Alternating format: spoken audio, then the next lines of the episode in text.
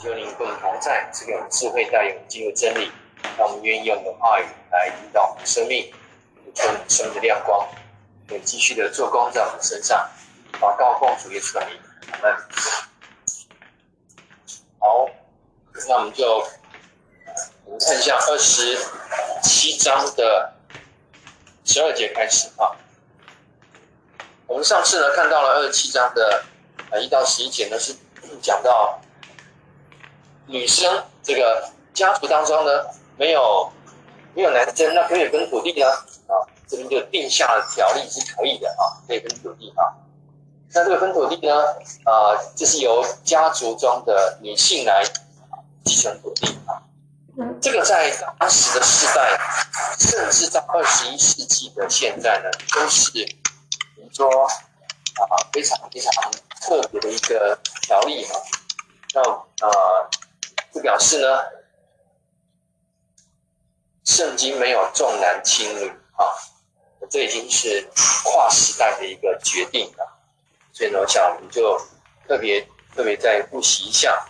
那在二七章一到十一节，这个这个条例能力下，这个条例是啊。永远的条例啊，那所以呢，我们看到说，在摩西那个时代，他们就已经立下来说，啊，女生是可以继承产业的，这个很重要。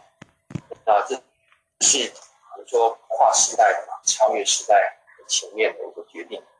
那接下来呢，啊，十二节二十七章十二节开始呢，就是啊，其实二十七章的一到十一节应该要并到前面的。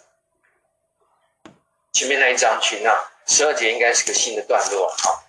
那我们今天要从呃十二节啊二七章十二节，往下读读到二十二节去。一天，上主对摩西说：“你到河东面的一座山上，要望我赐给以色列民的土地。你看见之后，就会像你哥哥亚伦一样死去，因为你们两人曾在寻的旷野会看我的指示。”当以色列民背叛我时，你们没有在水边向他们显明神圣。这水是指群的旷野，加低斯的米利巴水。摩西对上主说：“上主啊，你是赐给所有受造物气息的上帝，求你为民众指定一个新领袖，无论他们到哪里去，他都引导他们，带领他们作战，免得上主的民众。”像没有牧人的羊一样，上主就说：“把嫩的儿子约书亚带来，他心中有上主的灵，你要按手在他头上，在全体民众面前，把他带到祭司以利亚山那里，当众任命他为众民的领袖。你要把自己的部分权柄移交给他，好使以色列全体民众服从他。当民众需要从上主而来的指引时。”约书亚要站在祭司以利亚山面前，由祭司在上主的面前，借着乌灵，就是圣签，来判断上主的旨意。约书亚和其余的以色列民众要这样来决定他们应当怎样做。摩西就照上主的命令去做，把约书亚带到祭司以利亚撒和全体民众面前，按手在他头上，任命他为民众的领袖，正如上主。借着摩西所命令的那样，这一章呢，这这段落呢，他讲到了啊，神对摩西说：“你到啊河东面的一座山上，那眺望呢，我赐给以色列的土地，你看见之后呢，就会像你哥哥亚伦一样死去。”这是啊，神给摩西的命令，就是你上了这个啊。亚巴琳山之后呢，那么你会看到我要赐给以色列人的迦南地啊，远远的看到啊，那之后呢，你就会死掉。在这里呢，神直接告诉摩西啊，死的地点啊，那原因呢？接下来是原因啊，十四节说，因为你们两人曾在寻的旷野违抗我的指示。当以色列民背叛我时，你们没有在水边向他们显明我的神圣？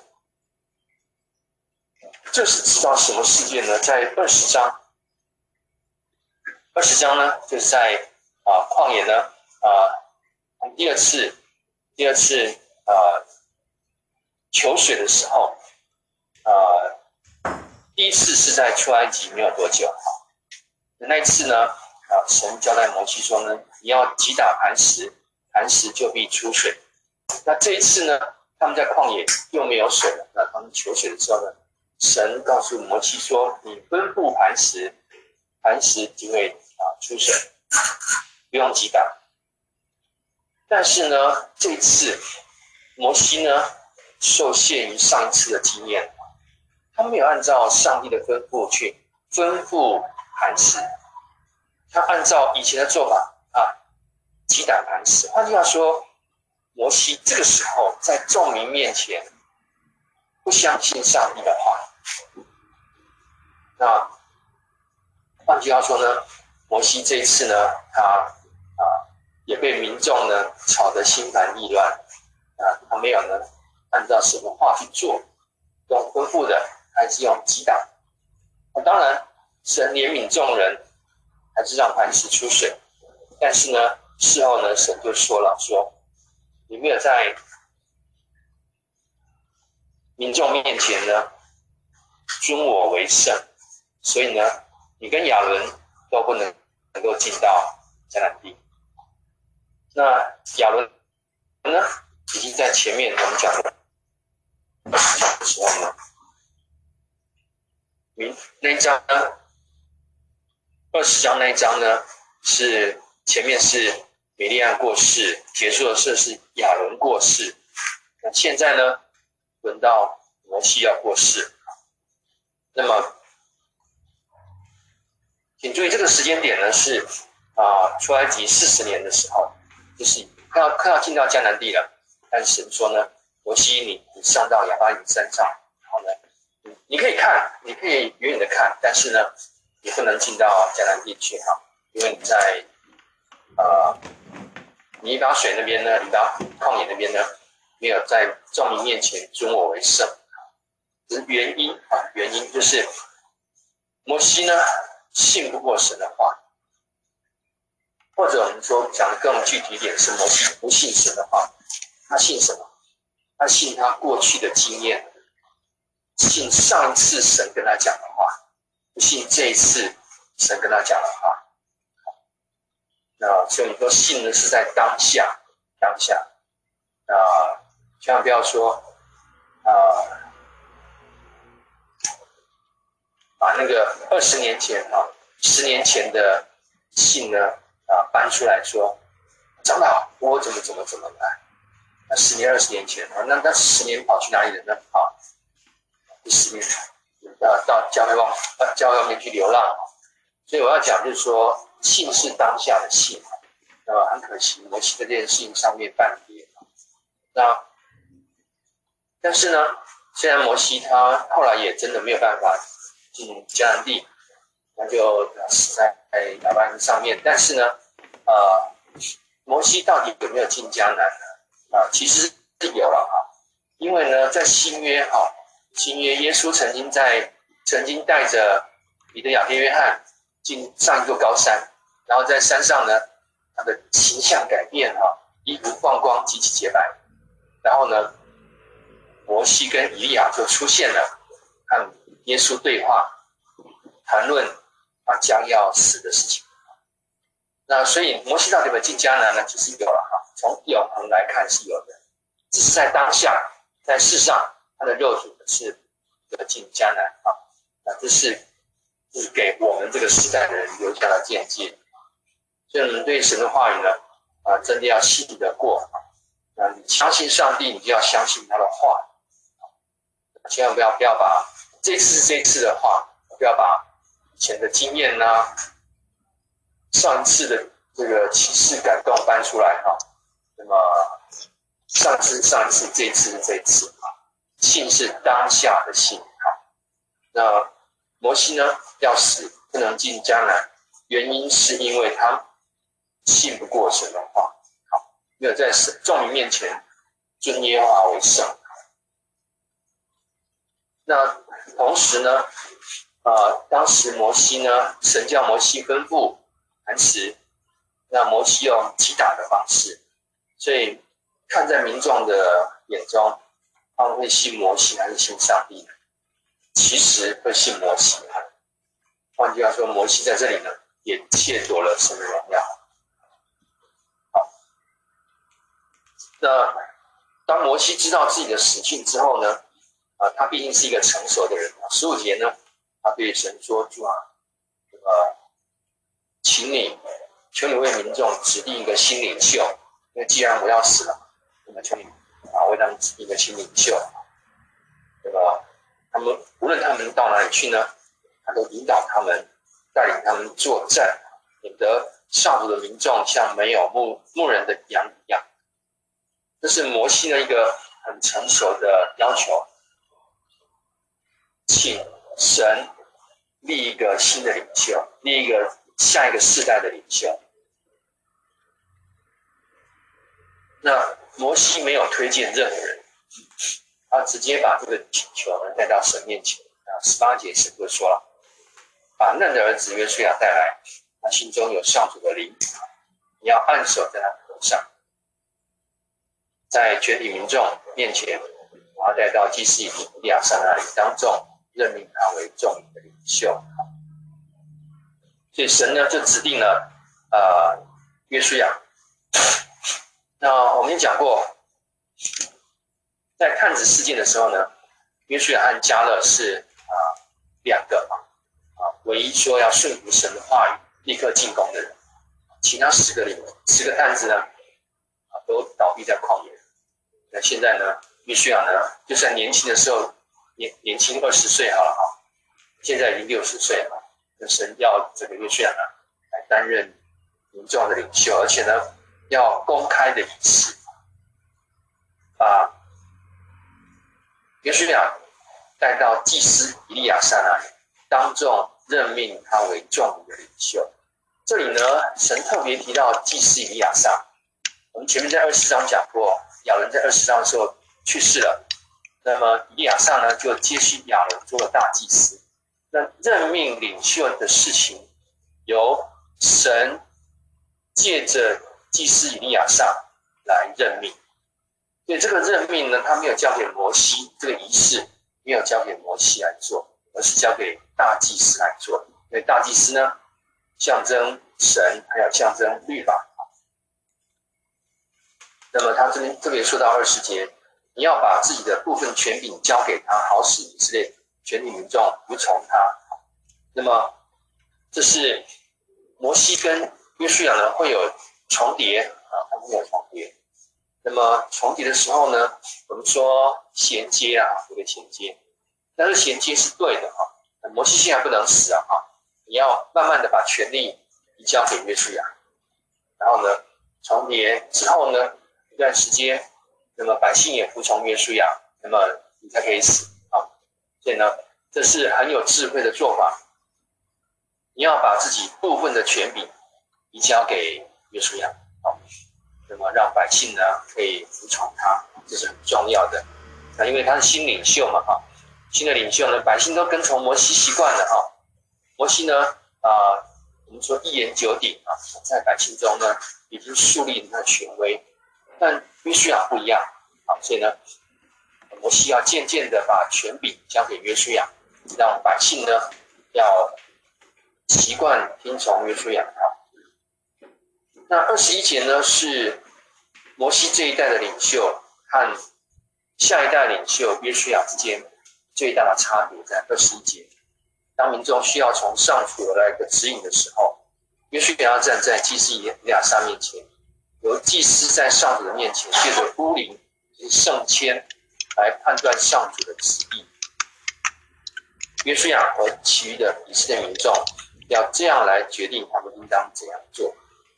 二十一节呢是摩西跟约书亚最大的差别。神当百姓有什么需要、有什么需求，那摩西呢就直接到会幕，直接跟上帝对话。摩西直接跟上帝对话，上帝也把指示直接告诉摩西。那就是就是说上帝跟摩西之间的关系呢，是直接的面对面的关系啊，这也是神神他自己讲，是面对面的关系。那呃，接下来呢，约书亚这一代呢，约书亚这一代跟神的关系是间接的关系啊，因为呢，啊，这边说了啊。民众需要从上帝而来的指引的时候呢，约瑟亚站在祭司以利亚亚亚撒面前，有祭司在上帝的面前啊、抽圣签啊。那这个很重要呢，就是啊、神跟约书亚对话不是直接的对话，而是借着什么？借着大祭司以利亚撒。还有借着乌灵啊，就是圣签啊，圣签。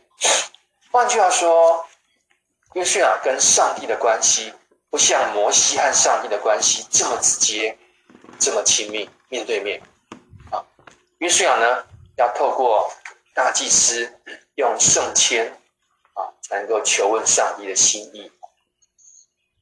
那为什么在这里特别神要特别在他跟约书亚之间摆一个大祭司呢？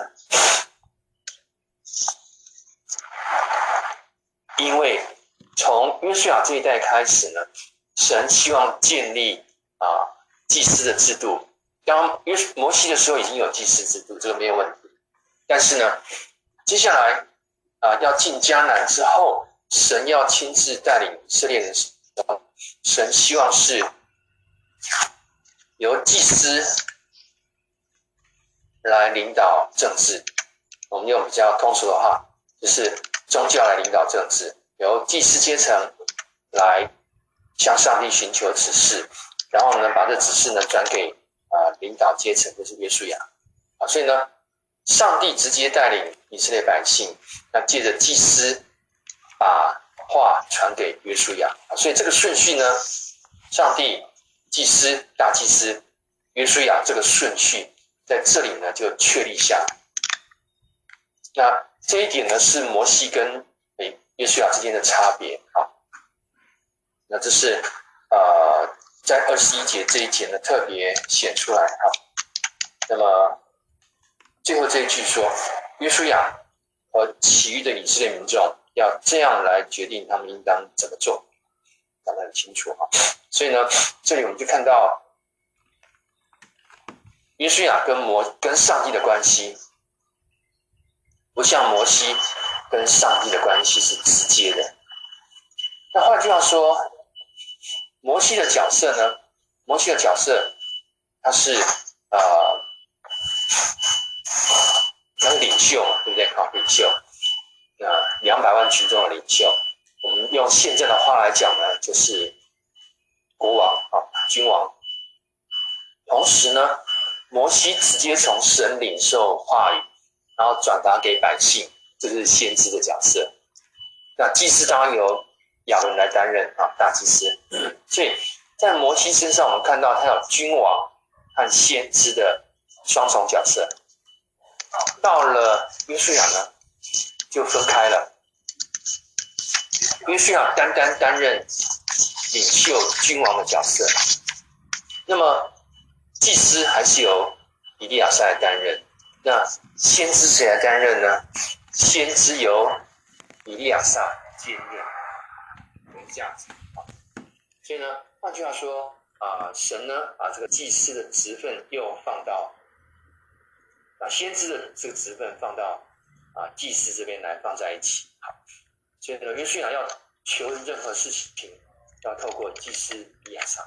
这是神设定的，神定规的啊，啊，让，因为因为现现在有了律法，现在有律法了啊，那摩西呢是律法的第一代，旷野现在旷野的这些啊两百多万、六十多万的男丁呢是第二代，出埃及的第二代，那么摩西是领受律法的第一代，约书亚将来都领受律法的第一代啊。来到第二代之后呢，这个律法已经存在以色列民中四十年了。换句话说呢，这个啊神的律法啊足够来带领以色列人啊，要将神自己也看同在，所以呢，神在这里呢开始建立了制度啊。那好，接下来我们看二十二节，摩西就遵照上主的命令去做啊，约书亚呢带到祭司以利亚撒和全体民众面前，按手在他的头上，任命他为民众的领袖，正如上主借着摩西所命令的那样。摩西对神的顺服呢，是绝对的顺服啊，每一句话都照去做，除了在啊米利巴井米利巴水那边那一次例外之外，那摩西是绝对的顺服啊，这也是一个很好的榜样。那在二十七章这里呢，神把祭司放在约书亚跟上帝之间。所以换句话说呢，神现在要开始用律法，祭司所代表的律法，用律法来带领以色列人，用律法来带领以色列人。所以接下来二十八章、二十九章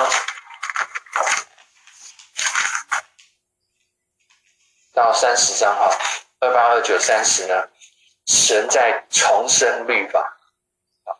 所以现在呢，在呃，他告诉摩西说：“你上到啊、那个亚巴琳山之后呢，啊、你就要死在那边。那么，那、剩下的领导的职责会由啊约书亚来代替你啊。但是呢，我给他们律法啊，那上帝给了律法，那律法是一套完备的制度啊。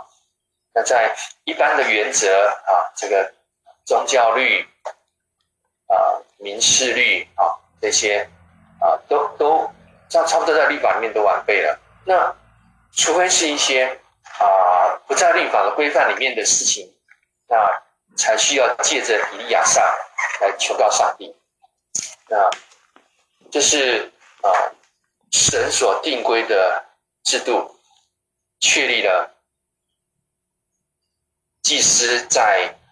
君王之上，啊，好，那那个祭司呢，直接听命于神，这是我们在二十七章所看到的。那接下来二八、二九、三十呢，啊，神就再次啊，重复的提醒这个该信的祭啊，然后呢，该守的这些律法再讲一次，因为现在呢是新的制度的设立啊，所以神再把律法再讲一次。好，看二十八章。我们从二十八章第一节来读起，请上主对摩西说：“你要指示以色列民，你们献给我做特别礼物的，就是令我喜悦的新香之祭，他们是我的食物。你们要按照我的指示，在指定的时候把他们献上。”好，那这是我再往下读哈，要告诉民众，你们要把每日的燔祭作为特别的礼物。献给上主，你们必须献上两只一岁大无缺陷的公羊羔，早晨献上一只，傍晚献上一只，因为另一只。献每只羊羔的同时，还要把两公升上等面粉和一公升压榨而成的纯橄榄油混合，做成素饼一起献上。这是在西奈山所订立的常规献的燔祭，作为特别的礼物，是上主。喜悦的馨香之祭，同时还要恰当的献上一公升酒作为奠祭，洒在圣所中献给上主。傍晚要献献上第二只羊羔，且要一并献上相同的素祭和奠祭，这也是特别的礼物，是上主喜悦的馨香之祭。那这边就是说啊、你要指示以色列民啊。呃每天要献的就是啊、呃，两只一岁大无缺陷的公羊羔哈。一岁以内的羊呢，我们常常叫羊羔，就是小羊的意思嘛。好，那每天要献两只，早上一只，下午一只。请注意哈，这边讲的这个献祭是祭司代替代表全体以色列人向上帝献上的哈。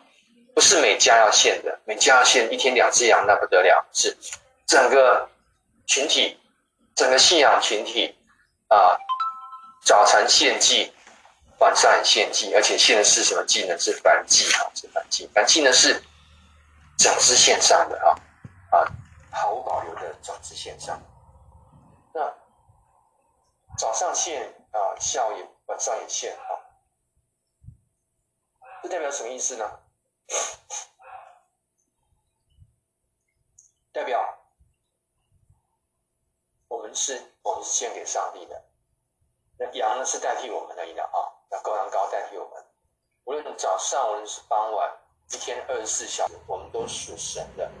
你把我们自己呢也献上，这是日常的献祭。好，接下来是安息日啊，第九节庆。在安息日里面要献上两只一岁大无缺陷的公羊羔，要随同献上用橄榄油调和了四公升上等面粉做的素祭。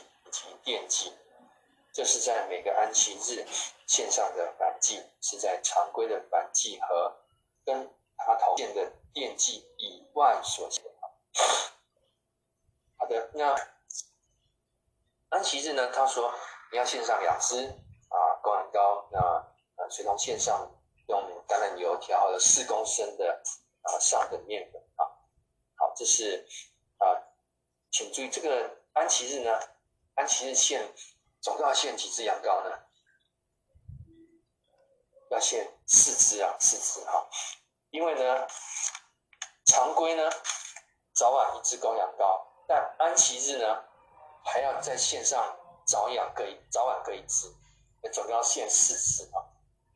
那安琪要献多少的啊调好的面粉呢？啊，六公升。因为每天每天要献的是两公升，但是安琪日呢，额外还要献还要再献四公升，啊，这就是啊安琪日的献祭啊。好，那每月的献祭呢，我们看一下十一节往下第二节，每个月的第一天，你们要向上主献上额外的燔祭，就是两头小公牛，一只公绵羊和七岁七只一岁大的公羊羔。都是没有缺陷的，还要随同献上用橄榄油调和了的上等面粉做的素祭，每头公牛献六公升，公绵羊献四升，每只羊羔献两公升。这燔祭是特别的礼物，是上主喜悦的馨香之祭。你们也要把奠祭跟生祭牲一同献上，每头公牛献两公升酒，公绵羊献。一又三分之一公升，每只羊羔献一公升。你们要在一年中每个月的第一天献上这每月献的燔祭。每个月的第一天，你们也要向上主献上一只公山羊做赎罪祭。这是在常规献的燔祭和跟他同献的奠祭以外所献的祭哈。那这边讲到十一节，讲到每月的第一天，啊，要向上主献上额外的燔祭，除了每天要献的燔祭，还要献上额外的燔祭啊，两头小公牛，一只公绵羊跟七只一岁大的公羊羔啊，这样总共献了几只啊？两头牛，一只公绵羊，七只公羊羔，献了十只的十只啊，那这个。呃数量来讲呢，是啊比平常多很多啊。那每个月头一天，每个月头一天献上燔祭。啊，同样呢，要献上调橄榄油的啊这个素祭。每头公牛献六公升，公绵羊献四公升，羊羔献两公升啊。啊，这是啊燔祭之外呢，还有素祭啊，同样还有奠祭就是酒了啊。那每每头公牛两公升，公绵羊一又三至一公升，那羊羔呢是一公升，所以呢啊，月祭呢，每个月献的祭呢，就是啊两只两头小公牛，一只公绵羊跟七只一岁的公羊羔，同时呢配合着这个素祭还有奠祭，这是每个月的。好，那接下来我们看看。啊，逾越节哈啊，十六节开始，请一月十四日，你们要庆祝上主的逾越节，第二天就是那月十五日要开始吃，要开始七天欢乐的节日，你们不可吃有效的饼。节期的第一天是举行盛会的法定日子，那天什么日常的工作都不可做。你们要把燔祭献给上主做特别的礼物，就是两头小公牛、一只公绵羊和七只一岁大的公羊羔，都是没有缺陷的。还要随同献上调和了橄榄油的上等面粉做素祭。每头公牛献六公升。公绵羊线四公升，那七只羊羔每只献两公升。你们还要献上一只公山羊做赎罪祭，使你们得以洁净，跟上主恢复正确的关系。二十三节，除了早上常规献的燔祭以外，还要献上这些祭物。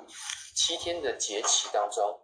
你们每天都要这样准备食物，食物的祭做特别礼物献上，是上主喜悦的馨香之祭。节期的第七天也是举行盛会的法定日子，那天什么日常的工作都不可做。好，那这边讲到啊，逾越节哈，那月节呢是正月十四号的啊傍晚开始。